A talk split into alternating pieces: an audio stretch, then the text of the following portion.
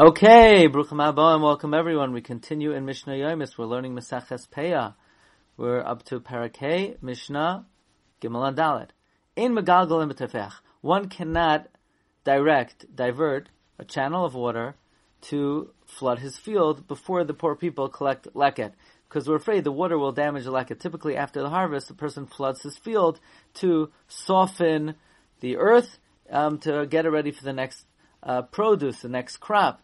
So you now do that before the aniyim collect the leket because it will damage the leket. Now, even though delaying to water the field will damage the field, well, that is something that is uh, will be deducted from the leket the aniyim collect, and the balabais could compensate himself by taking the leket, uh, an amount of leket equal to the sum of his damage. However, the chachamim atim, the chachamim allow you to flood the field, because you could, it is possible. Possible to what? It's possible to evaluate the damage that the aniyim will suffer from the water by making an evaluation of what a field of this size would typically produce, and therefore you could you could flood the field, and whatever uh, the water will cause a loss to the leket, there is a way to evaluate that loss, and the balabais will compensate the aniyim.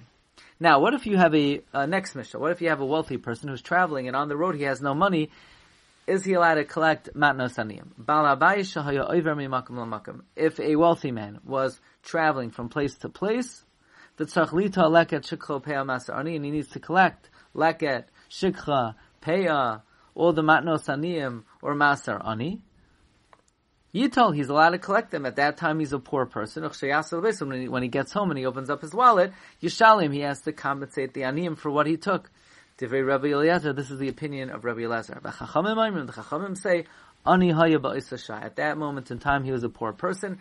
Just like a poor person who strikes it rich does not have to pay back the matnas aniyim that he took, so too this person does not have to pay back the matnas aniyim that he took.